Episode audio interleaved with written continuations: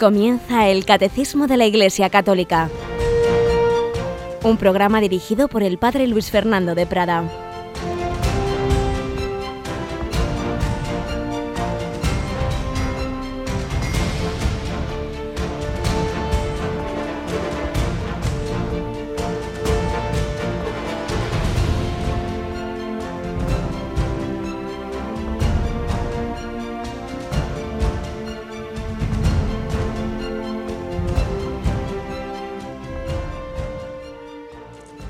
Sean Jesús, María y José. Muy buenos días, querida familia de Radio María. Aquí estamos un día más, en este 24 de marzo, en la quinta semana de Cuaresma, en vísperas también de la solemnidad de la encarnación del Señor, la anunciación a María, día en el que Radio María, toda la Radio María del mundo, renuevan su consagración a la Virgen. Nosotros lo haremos en el Ángelus, mañana a las 12. Pero antes de ello, os recordamos que hoy es día 24. Tenemos en el control a Cristina. Buenos días, Cristina. Muy buenos días, padre. ¿Qué tenemos todos los días 24 de mes? Pues la misa por los benefactores de Radio María. La verdad es que un día muy bonito en el que nos acordamos que somos una gran familia, padre. Claro que sí. Siempre encomendamos, por supuesto, todos los días en las oraciones, en en las misas que se celebran en los estudios, pero de una manera especial y digamos como más pública, incluso por antena, esa misa de cada día 24 de mes la ofrecemos especialmente por los bienhechores de Radio María, los bienhechores materiales, contribuyen con sus donativos, que son los que hacen posible que esto siga adelante, porque ya sabéis que no tenemos publicidad, ni patrocinadores, ni nada más que la ayuda de, de cada uno de los bienhechores, pero también los bienhechores espirituales, tantas personas, incluso comunidades religiosas, que ofrecen sus oraciones o sus sufrimientos. Hace poco recibía yo correo de una religiosa con unos dolores tremendos por una serie de problemas médicos muy, muy, muy serios y cómo ofrece, ofrece sus sufrimientos, sus grandes dolores, pues por también por, por Radio María. Pues queremos ser agradecidos y luego la misa de 10, pues lo vamos a ofrecer de una manera muy particular, como digo, por tantos bienhechores. Y por otro lado, comenzábamos ayer nuestra semana de ejercicios espirituales, esta semana en la que tenemos ni más ni menos que cuatro, cuatro tandas de meditaciones a lo largo del día. Ahora a las doce y media pues será el de Miquel Biain desde, desde la diócesis de San Sebastián, quien nos ofrecerá las meditaciones especialmente dirigidas a enfermos, personas mayores, pero evidentemente para todos. Luego a las seis de la tarde la hermana María Jesús Campo de las Esclavas de Cristo Rey, especialmente para la vida consagrada. Y a las once de la noche el padre Alberto Raposo, las meditaciones de ejercicios para toda la familia. Y luego de madrugada hacemos la reposición de unas meditaciones que nos dio hace unos años el padre José María Alsina. En fin, que para todas las horas tenemos estas posibilidades de profundizar en la vida espiritual a través de las meditaciones, de los ejercicios espirituales. Pues vamos nosotros adelante con nuestro programa, como siempre, una primera introducción, hoy una pequeña pinceladita de don Justo López Melús para que nos dé el tono espiritual para este día, este día como siempre recuerdo nunca se repetirá en nuestra vida, nunca habrá otro 24 de marzo de 2015, así que hay que aprovecharlo con la gracia de Dios que nunca nos falta.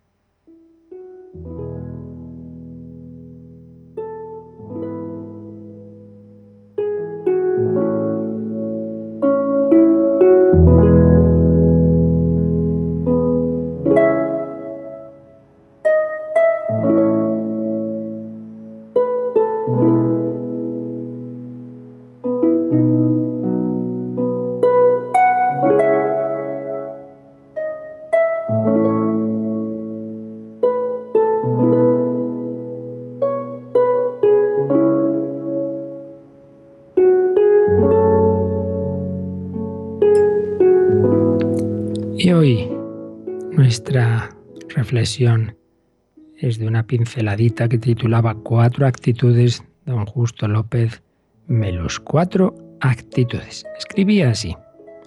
Hay cuatro tipos de personas. Nos va a hablar de cuatro. El justo, el enamorado, el egoísta y el santo. El justo. El justo afirma lo mío es mío y lo tuyo es tuyo. El enamorado, que exclama, lo mío es tuyo y lo tuyo es mío. El egoísta, que confiesa, lo mío es mío y lo tuyo también es mío. Y el santo, que proclama, lo mío es tuyo y lo tuyo es tuyo.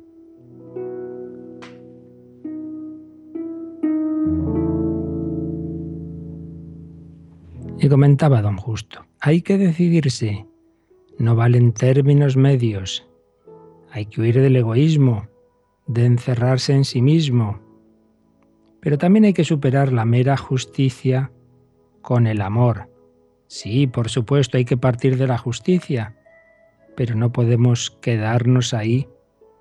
¿Qué sería de nosotros si Dios nos juzgara con estricta justicia? Dios es más Padre que juez, o dicho de otra manera, Dios es un juez misericordioso. De los cuatro tipos de personas expuestas, el santo y el enamorado son parecidos, son los mejores, los más evangélicos. Vamos a recordarlos. Justo, lo mío es mío y lo tuyo es tuyo. Bueno, ya es un primer paso. El egoísta, lo mío es mío y lo tuyo es mío, todo para mí. Mejor, el enamorado, lo tuyo es tuyo, perdón, lo mío es tuyo y lo tuyo es mío. Todavía mejor, el santo, lo mío es tuyo y lo tuyo es tuyo. Que da todo lo suyo, su tiempo, su persona, sus bienes, se entrega a su salud incluso.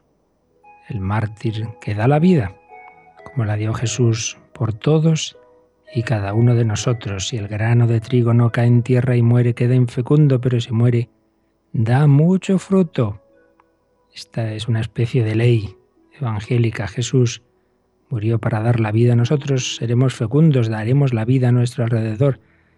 Ayudaremos a dejar el mundo mejor de como lo encontramos, a sembrar alegría, esperanza, amor en la medida que seamos capaces de renunciar a nosotros mismos sus planteamientos egoístas o meramente de estricta justicia. No, te toca a ti, no, a mí no.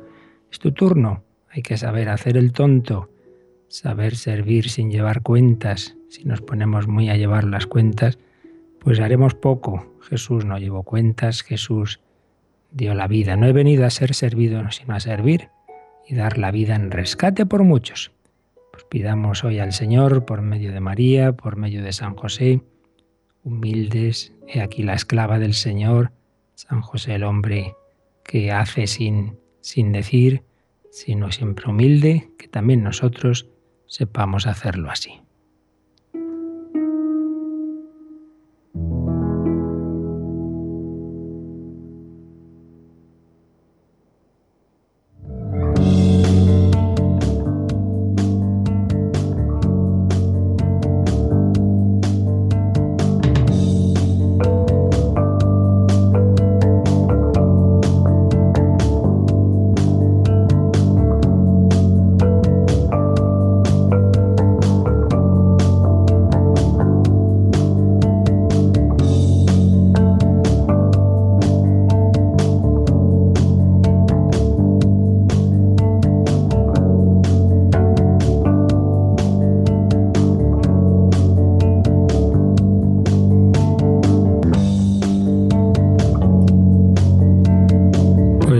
Nosotros adelante. Y recordamos que estamos en este apartado del catecismo en el que se nos habla de la creación del hombre, la antropología, la visión cristiana del hombre, creador del cielo y de la tierra, de todo lo visible y lo invisible, y concretamente creador del hombre, el hombre. A partir del número 355 estamos viendo esta síntesis preciosa de la antropología, de la visión cristiana del hombre que nos hace el catecismo de la Iglesia Católica. Hemos visto un primer apartado, a imagen de Dios, ahí están las claves fundamentales de esa visión cristiana. El hombre ha sido creado a imagen y semejanza de Dios, es una persona, es alguien, no algo, es único, irrepetible, ha sido creado para servir y amar a Dios, solo se le entiende y del todo a la luz del verbo hecho carne, que es el hombre con mayúsculas, el verdadero hombre a cuya imagen hemos sido creados. El género humano tiene una unidad. Luego veíamos el hombre es uno en cuerpo y alma, esa composición, eh, esa síntesis que es el hombre del mundo eh, material y del mundo espiritual. No somos ángeles ni somos meros animales, sino somos esa unidad misteriosa, sustancial de cuerpo y alma, de cuerpo y espíritu. Luego, el último apartado que hemos visto es que también para entender al hombre hay que ser conscientes de que ha sido creado en una dimensión sexuada, hombre, varón y mujer, los creó. Igualdad y diferencia queridas por Dios, el uno para el otro, una unidad de dos. Es lo que hemos visto en estos días pasados. Y nos queda un apartadito dentro de esta, de esta visión cristiana del, del ser humano antes de pasar a un hecho misterioso que es el pecado original. Pero antes de eso se nos va a hablar de un apartado que titula el Catecismo El hombre en el paraíso. Recordáis que en el Génesis se nos dice ya sabemos que con un lenguaje simbólico, que Dios crea a esos primeros hombres, a los que llama Adán y Eva, no nos olvidemos que Adán significa hombre. Realmente es un nombre genérico, pero luego, bueno, pues es el nombre que se da a ese primer hombre o a esa primera mujer, son esos nombres que tienen un significado, pero en cualquier caso se nos transmite una verdad teológica, una verdad de que hubo unos primeros seres humanos a los que Dios dio una serie de de características y de dones. Y de esto es de lo que nos va a hablar este apartado. El hombre en el paraíso. Ahora ya de una manera, digamos, no teórica, sino como más histórica o más concreta, cuáles fueron según nuestra fe, porque esto no llegamos, no hay datos, digamos, científicos, sino esto viene de la revelación, cuáles fueron según nuestra fe las condiciones, las características con las que Dios creó a los primeros seres humanos que no sabemos dónde ni cuándo, ni ahí no tenemos ni idea, pero la revelación nos habla de que hay unos primeros seres humanos a los que Dios ha dado unas determinadas características. Y esto es lo que se va a tratar en este apartado. ¿Cómo fue? ¿Cómo fue el origen eh, o, en qué condiciones fueron creados esos seres humanos antes de que ocurriera lo que a continuación nos hablará el catecismo, que es el pecado original? Pues de esto trata este número que viene a continuación, el 374, y otros 4, 5 o 6 números más que iremos viendo. 374, Cristina, vamos con él. El primer hombre fue no solamente creado bueno, sino también constituido en la amistad con su Creador y en armonía consigo mismo y con la creación en torno a él. Amistad y armonía tales que no serán superadas más que por la gloria de la nueva creación en Cristo. Aquí se nos están dando en una larga frase pues varios datos que ya profundizaremos en ellos en, dándole luego una, una segunda vuelta en otro día, pero de momento vamos a ir viendo básicamente lo que nos dicen estos números. Este primer número 374 nos dice, el primer hombre, el primer hombre fue no solamente creado bueno, sino también constituido en la amistad con su creador. A ver, ¿qué, matices hay aquí? Bueno, creado bueno, en el sentido que ya habíamos visto. Todo ser humano ha sido creado a imagen y semejanza de Dios, en cuerpo y espíritu, y en cuanto a imagen y semejanza de Dios, pues obviamente bien hecho, hecho para el bien, hecho para, para la verdad. Pero se nos dice que no solo eso, sino constituido la amistad con su creador. ¿Cuál es aquí el matiz? Bueno, pues porque Dios podría, podría haber creado un hombre bueno, un hombre a su imagen y semejanza, que en cuanto bueno y, en cuanto criatura, pues obviamente también iba a amar a Dios, iba a adorar a Dios, pero a un nivel, digamos, de distancia. El, el, hombre sería criatura, Dios estaría, sería eso, su creador, pero siempre a una distancia infinita, que es la que hay del creador a la criatura, entonces simplemente en un sentido de adoración, de, soy siervo, tengo que adorar a mi Señor, tengo que adorar a mi Creador, en definitiva, como aparece en determinadas religiones, simplemente un sentido de adoración al Creador.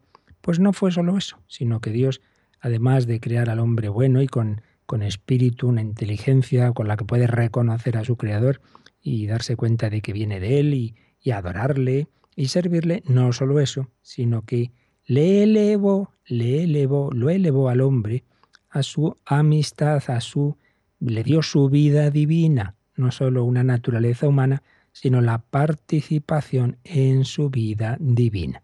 Por eso dice constituido en la amistad. Aquí una cuestión técnica y es que eh, se, se, dice, el catecismo usa la palabra, no dice creado en la amistad con su creador, sino constituido, porque esto es un tema que se definió en el concilio de Trento y ahí había algunos, algunos teólogos que decían, Dios desde el primer momento en que crea al, hombre ya lo, le eleva a la vida divina. Otros decían, no, primero le creó a ese nivel natural y luego ya, en determinado momento, pues le eleva a la amistad, a la amistad con él, pues ya cuando es tiene una edad o en un determinado instante. Y bueno, entonces el concilio no quiso eh, entrar en, esa cuestión disputada, entonces se quedó esta palabra, digamos, amplia, constituido, es decir, creado, para no decir, para no de, declarar, para no definir si era desde el primer instante en que ya Dios le había infundido el alma a ese primer ser humano o fue un, en un momento después de su, de su crecimiento de este ser humano. es una cuestión accidental completamente. El caso es que el primer ser humano,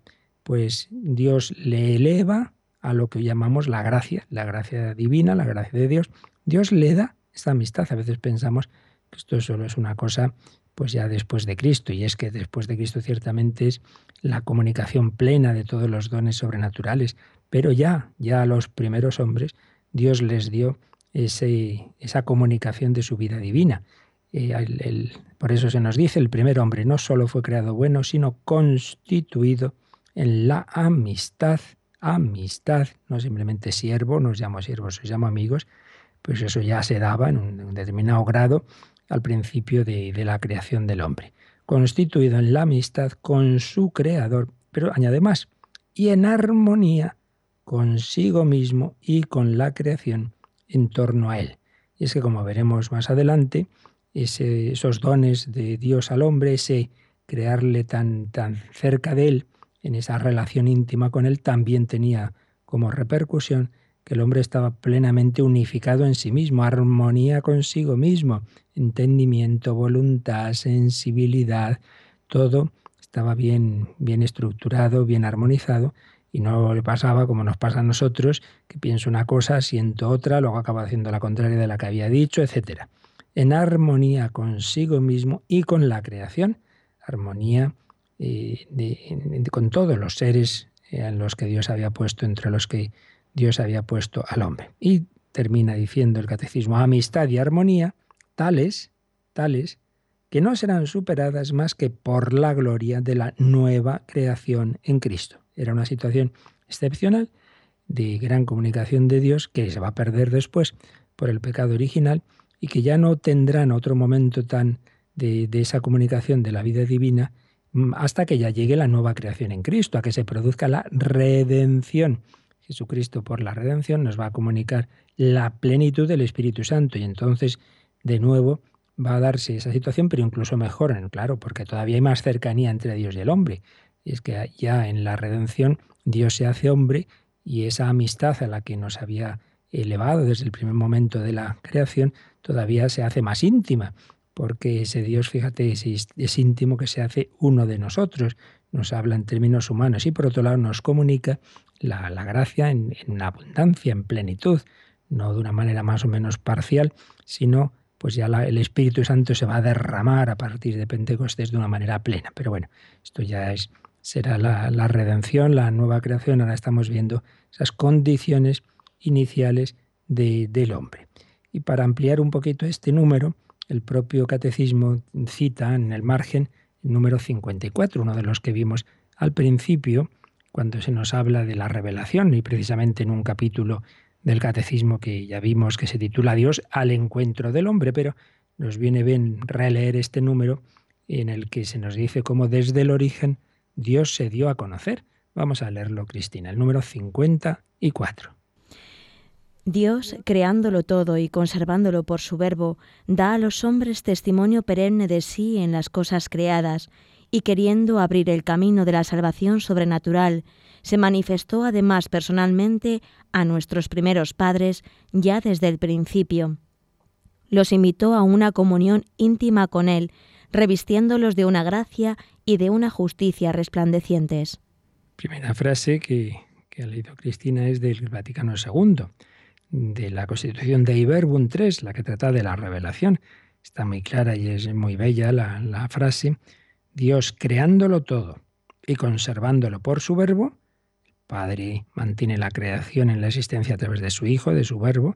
Dios creándolo todo y conservándolo por su Verbo, da a los hombres testimonio perenne de sí en las cosas creadas. Hay un primer, una primera comunicación de Dios al hombre a través de la naturaleza, a través de la creación, y por eso todos los pueblos, viendo la naturaleza de ella, se han elevado hacia Dios, pero es un nivel todavía natural. Pero añade, y queriendo abrir el camino de la salvación sobrenatural, se manifestó además personalmente, personalmente a nuestros primeros padres ya desde el principio. Pues veis, aquí está ese, ese dato de que no solo eh, creó al hombre en medio del mundo y entonces el hombre pues viendo las cosas del mundo pues puede elevarse y pensar hay un Dios creador y entonces yo le adoro, como de hecho repetimos se da en todas las religiones, no nomás la revelación judeocristiana nos habla de que hubo, hubo ya al principio también, por misterioso que esto nos pueda resultar, hubo una comunicación especial de Dios a los primeros seres humanos.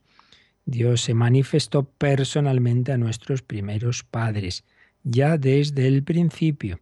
Y luego, después de esta cita del Vaticano II, añade Catecismo esta, esta frase, los invitó a una comunión íntima con Él, revistiéndolos de una gracia y de una justicia resplandecientes. Como ya insistiremos más adelante, esto pues muchas veces hoy con la mentalidad que tenemos tan marcada por el evolucionismo, muchas veces nos resulta decir, bueno, hombre, ¿cómo puede ser?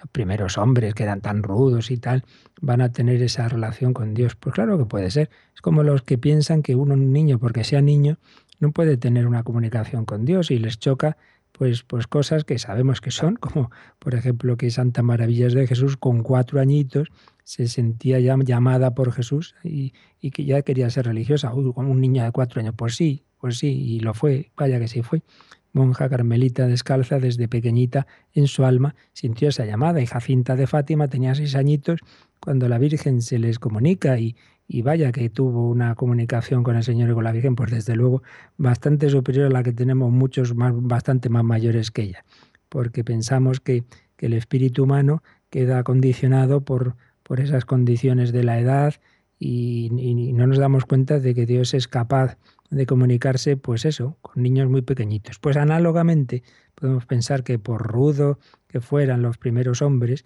pues y de los que en el fondo tampoco sabemos gran cosa, porque ahí eh, la ciencia cada día te dice una cosa sobre el, origen del hombre, y cuándo fue y, cuál es el hombre primero, etcétera, etcétera, pues se, se dan palos de ciego y nunca se sabrá a fin de cuentas, porque a ver, al cabo de cientos de miles de años, los datos son, son realmente mínimos, no podemos. Y en cambio, la revelación nos habla de que fuera quien fuera, esos primeros hombres, Dios les dio una especial comunicación, claro que puede ser.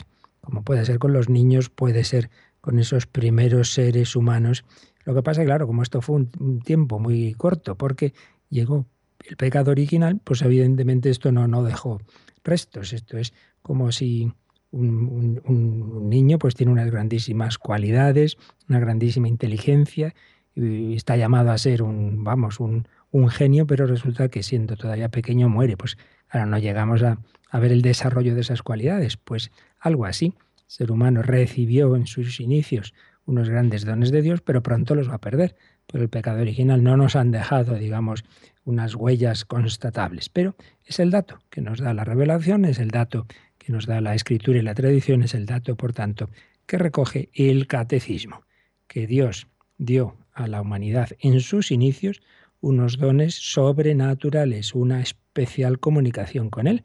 Esto es lo que se refleja en ese lenguaje simbólico de, del Génesis, pues cuando se dice que, que, Dios y el hombre hablaban, que Dios se paseaba por el jardín, el jardín es una manera como de hablar de esa intimidad con Dios, de, ese, de esa relación íntima no solo con un creador lejano, sino con un Dios que se les comunicaba.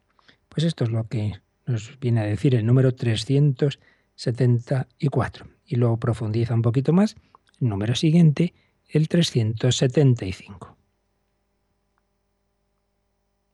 Lo leemos, Cris, el 375. La Iglesia, interpretando de manera auténtica el simbolismo del lenguaje bíblico a la luz del Nuevo Testamento y de la tradición, enseña que nuestros primeros padres, Adán y Eva, fueron constituidos en un estado de santidad y de justicia original. Esta gracia de la santidad original era una participación de la vida divina. Básicamente lo que aquí se nos dice ya lo he anticipado yo en el comentario del número anterior.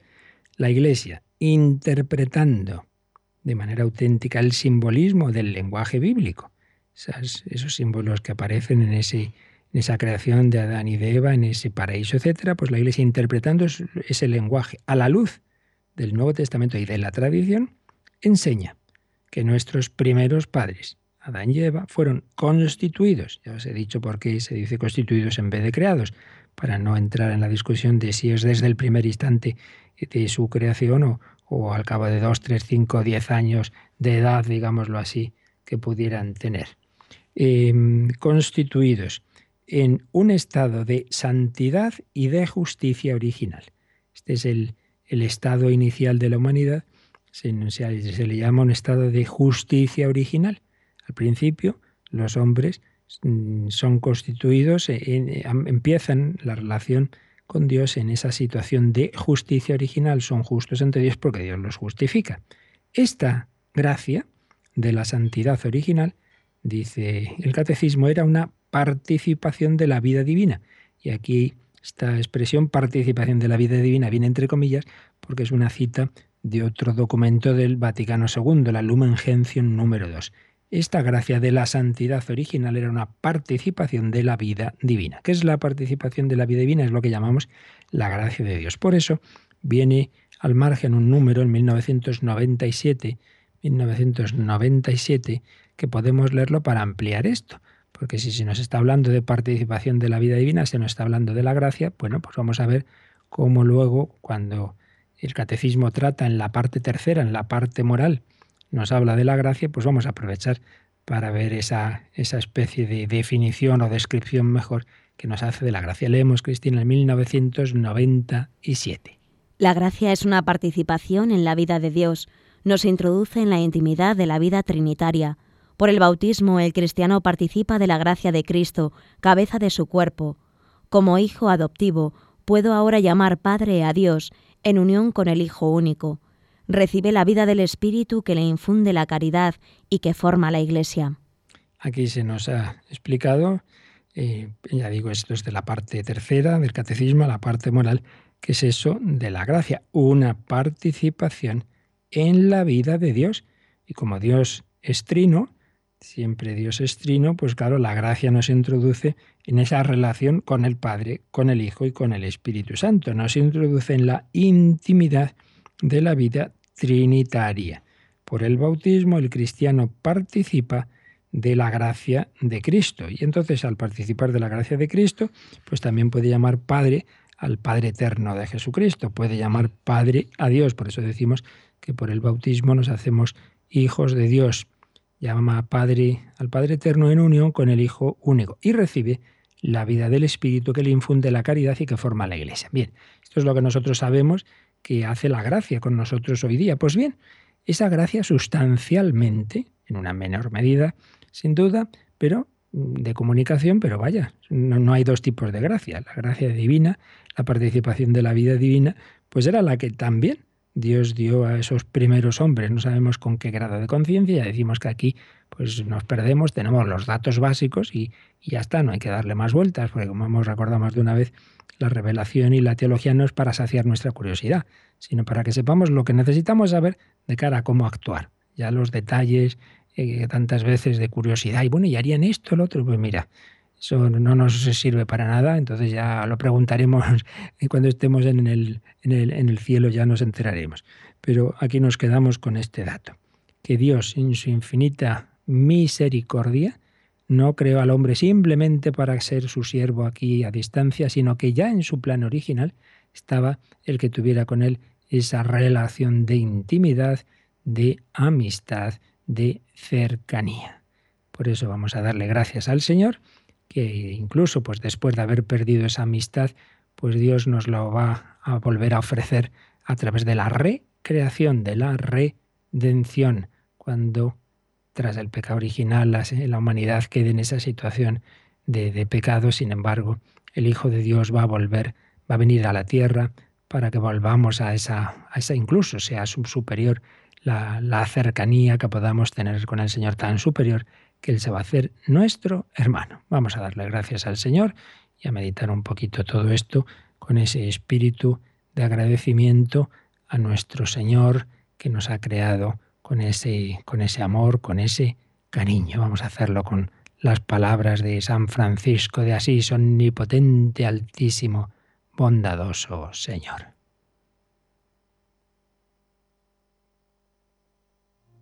Omnipotente, altísimo, bondadoso Señor, tuya es la alabanza, la gloria y el honor. Solo tú eres digno de toda bendición y nunca es digno el hombre de hacer de ti mención. Loado seas mi Señor toda criatura, por el hermano soy. Loado seas mi Señor por la hermana tierra, las flores de color.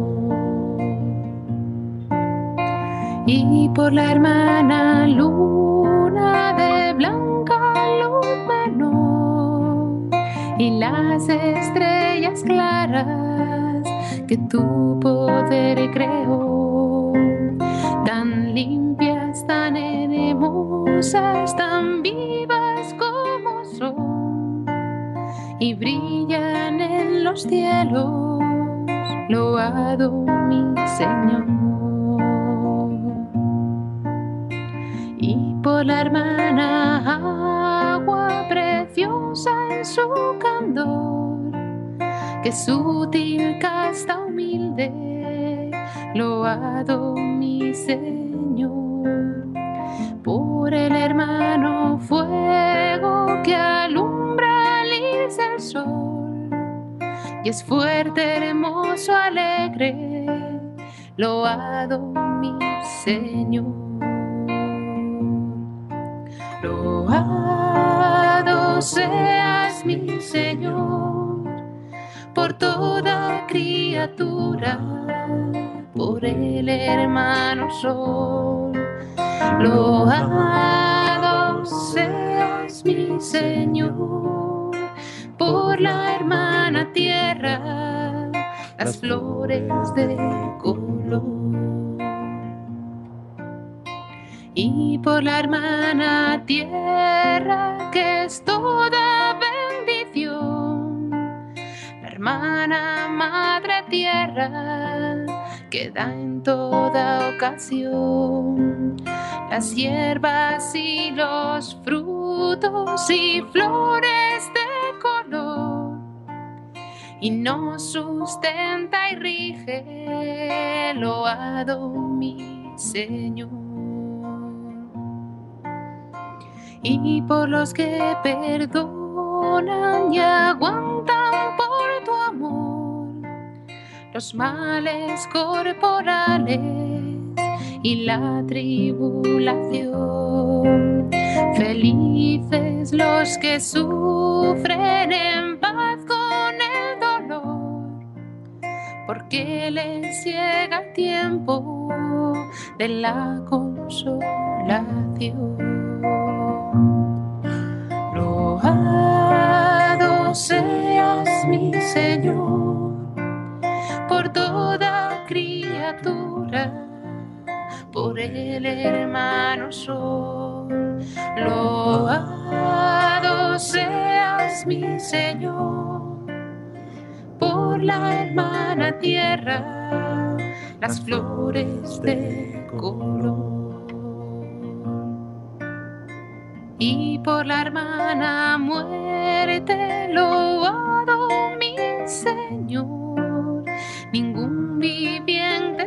De su persecución. Ay, si en pecado grave sorprende al pecador, dichosos los que cumplen la voluntad de Dios. No probarán la muerte de la condenación, servidle con ternura y humilde corazón. Agradeced sus dones, cantad su creación. Las criaturas todas lo hagan mi Señor. Loado seas mi Señor por toda criatura por el hermano sol. Loado seas mi Señor. Por la Están escuchando el Catecismo de la Iglesia Católica con el Padre Luis Fernando de Prada. Loado seas mi Señor, no solo nos creaste, nos diste tantos bienes de nivel natural, sino que nos elevaste a esa amistad contigo, que luego la perdimos, pero nos la has dado superabundantemente tras la comunicación del Espíritu Santo, que es fruto de la redención de Jesucristo. Bien, estamos viendo cómo Dios creó a esos primeros hombres, cómo los elevó a la vida divina, pero además nos va a añadir el catecismo que esa especial cercanía con Dios tuvo también unas repercusiones en el propio orden natural. Dios, Dios, según pues lo que la Iglesia ha entendido siempre en su tradición de, de reflexión sobre esta revelación, ha entendido que siempre que Dios dio también unos dones especiales que llamamos dones preternaturales. De eso nos va a hablar el siguiente número del Catecismo, Cristina, el 376. Por la irradiación de esta gracia, todas las dimensiones de la vida del hombre estaban fortalecidas, mientras permaneciese en la intimidad divina, el hombre no debía ni morir ni sufrir. La armonía interior de la persona humana, la armonía entre el hombre y la mujer, y por último la armonía entre la primera pareja y toda la creación, constituía el estado llamado justicia original. Es decir, esa situación tan extraordinaria en la que Dios eh, había constituido al hombre de cercanía a Él, de amistad con Él, eh, también Dios quiso que tuviera unas repercusiones que realmente podríamos llamar eh, milagrosas, algo que superaba completamente lo ordinario, pero bueno, es que todo, todo lo que estamos hablando es algo es realmente excepcional, ¿no? Esa situación a la que Dios había eh, llamado al hombre. Por la irradiación de esta gracia, de esa gracia divina, todas las dimensiones de la vida del hombre estaban fortalecidas. Si el alma es forma del cuerpo y el alma estaba llena de la gracia de Dios, no había habido ningún pecado, pues todo eso iba a tener una repercusión en, en, todo el ser humano, en toda la persona y en todas sus relaciones. Mientras permaneciese el hombre en esa intimidad divina, el hombre no debía ni morir. Dios eximía, pues por un regalo realmente milagroso, podemos decir, eh, al hombre del desgarrón de la muerte, ni sufrir, sufrir en el sentido del sufrimiento eh, que, es, que está unido a la muerte. No, evidentemente no se quiere decir con esto que no tuviera que trabajar, que sudar o que cansarse, no, no va a ese nivel, pero sí en el sentido del sufrimiento que, es el, digamos, el prolegómeno de la muerte propia o ajena, todo lo que es el sufrimiento que, que, nos, que nos tantas veces nos, nos escandaliza o nos separa de Dios. No, el hombre quedaba, quedaba exento de esa muerte y, de, y del sufrimiento que lo anticipa. La armonía interior de la persona humana, ese estar unificados que decíamos antes, ¿no? Pensamiento, sentimiento, emociones, eh, todo lo corporal, instintos, pues todo estaba unido, porque el hombre, toda su alma llena de Dios, pues la unificaba toda esa personalidad, la armonía interna de la persona humana. La armonía entre el hombre y la mujer, esa relación entre ambos, pues no estaba dañada y entonces había una plena armonía, eran esa unidad de la que hablamos en los días anteriores. Y también la armonía entre esa primera pareja y el resto de la creación, todo esto es lo que constituía lo que la, la tradición teológica ha llamado estado de justicia original. Justicia original.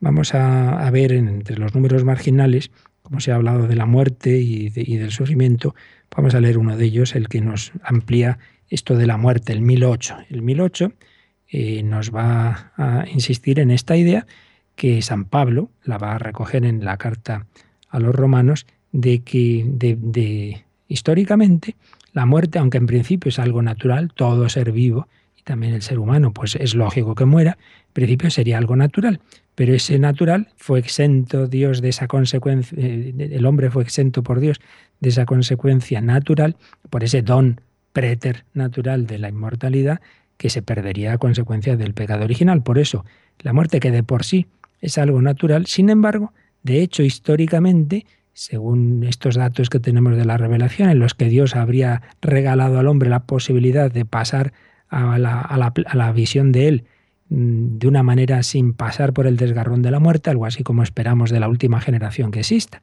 Que dice San Pablo que los últimos hombres que vivan, pues cuando ya Jesucristo regrese y se consume la historia, pues serán transformados y pasarán al nuevo estado, al estado definitivo sin pasar por la muerte. Bueno, pues algo así hubiera sido en esos primeros hombres. Vamos a ver cómo lo dice el número 1008, 1008 que nos dice de la muerte, que nos dice el 1008 del catecismo. La muerte es consecuencia del pecado. Intérprete auténtico de las afirmaciones de la Sagrada Escritura y de la tradición, el magisterio de la Iglesia enseña que la muerte entró en el mundo a causa del pecado del hombre. Aunque el hombre poseyera una naturaleza mortal, Dios lo destinaba a no morir. Por tanto, la muerte fue contraria a los designios de Dios Creador y entró en el mundo como consecuencia del pecado. La muerte corporal, de la cual el hombre se habría liberado si no hubiera pecado, es así el último enemigo del hombre que debe ser vencido. Así pues, fijaos que según todos estos datos y toda esta reflexión de la tradición que recoge el magisterio de la Iglesia, de por sí, aunque dice el catecismo, aunque el hombre poseyera una naturaleza mortal, pues eso, como todo ser corporal y todo ser vivo, pues es lógico, el todo cuerpo se envejece y antes o después llega la muerte, eso sería lo natural, pero de hecho, de hecho, en ese estado tan excepcional que hubo al principio, que llamamos de justicia original, Dios daba al hombre esos regalos, esos dones especialísimos, por los cuales esa, esa intimidad que tenían con él, esos primeros hombres, pues también tenían esas repercusiones por los cuales el hombre quedaba protegido de una manera eh, extraordinaria de, la muerte. Entonces pasarían, como decíamos, a ver a Dios de una manera eh, no sin, sin ese desgarrón de la muerte. Pero va a llegar, como veremos más adelante, el pecado original, se va a separar el hombre de Dios va a perder esa intimidad con él y al perder esa intimidad con él también pierde las repercusiones de esa intimidad con él. Si era la, invasión, digamos, de la gracia divina en el alma la que unificaba al hombre, de tal manera era esa, unificación que ni, ni, siquiera se iba a producir la separación de cuerpo y alma, sino que todo el hombre siempre iba a estar unificado. Una vez que se pierde esa unidad con Dios, se pierde la unidad interna del hombre, vienen esos desgarrones de que ya no, tenemos esa armonía interior, que nos dejamos llevar de pasiones, que nos dejamos llevar de tentaciones y también se pierde esa, esa, esa unidad tan grande de cuerpo y alma en el sentido de que ya ocurre lo que de por sí era natural, que era que antes o después se produjera la muerte, la separación de cuerpo y alma. Por eso, al final, podemos decir que la muerte, tal como de hecho se, se ha producido la historia, ha sido consecuencia del pecado. El magisterio de la Iglesia lo enseña, dice el catecismo, interpretando las afirmaciones de la Sagrada Escritura y cita Génesis 2 eh, y 3, el libro de la sabiduría 1.13 y está en la carta de San Pablo a los Romanos 5.12 y 6.23. Todas estas citas podéis ver que aparece esta idea, que de hecho la muerte ha entrado en el mundo, la muerte del hombre, entiende, como consecuencia del pecado, del pecado del hombre. Aunque fuera en principio eh, sea algo natural, pero de hecho, de hecho, una vez que Dios había eximido al hombre de eso que de por sí es natural, de hecho ha entrado como consecuencia del pecado. Por eso la muerte fue contraria a los designios de Dios creador y entró en el mundo como consecuencia del pecado. Y queda así como ese último enemigo mm, del hombre que debe ser vencido, como nos dice San Pablo en su primera carta a los Corintios, capítulo 15, 26. Jesucristo va a vencer a esos enemigos, va a vencer al pecado y a sus consecuencias, el sufrimiento y la muerte. ¿Cómo? Pues cambiando el sentido del sufrimiento, que dejara de ser algo eh, simplemente negativo para convertirse en expresión de amor. Jesús va a asumir el sufrimiento en la cruz, en su pasión, y la muerte, convirtiéndola también en una ocasión de, manifestación de amor. Nadie tiene amor más grande que el que da la vida por sus amigos, pero luego venciéndola, claro está, con su resurrección. En fin, que hay muchos temas delicados.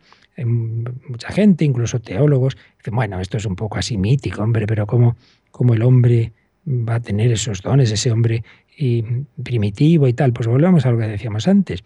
No, no pretendamos interpretar con claves mm, de, de, lo que puede servir para determinados aspectos de, comprensión del hombre, de, su, de sus capacidades, pues no pretendamos aplicarlas a estas cuestiones de, de la relación con Dios, que solo las podemos saber por la revelación. Aquí muchas veces hay un prejuicio, un prejuicio de intentar aplicar determinados conceptos científicos y evolucionistas a terrenos que, se, que superan esas, esos, esos campos que no son los propios. Pero bueno, ya lo explicaremos con más detalle mañana. Es que hoy tenemos que acabar un poquito antes. Nuestro programa no, hoy no tenemos ocasión de preguntas. Mañana, si Dios quiere, sí. Así que lo vamos a tener que, que dejar aquí. Pero bueno, ya hemos iniciado este apartado y ya lo iremos profundizando. Cómo Dios creó al hombre en los inicios, cómo le regaló esa situación de intimidad con él y esas consecuencias incluso tan excepcionales que llamamos dones preternaturales, el estado de justicia original. Lo dejamos el tema ahí planteado, ya lo iremos profundizando. Pedimos al Señor su bendición para vivir bien este día. La bendición de Dios Todopoderoso, Padre, Hijo y Espíritu Santo, descienda sobre vosotros. Yo recuerdo que ahora a las 10 de la mañana tenemos la Santa Misa desde nuestros estudios que ofreceremos por todos los bienhechores de Radio María. Gracias a todos, muy buenos días.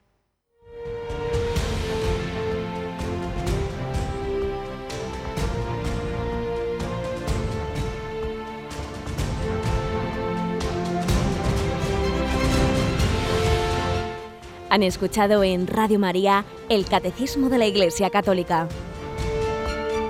un programa dirigido por el Padre Luis Fernando de Prada.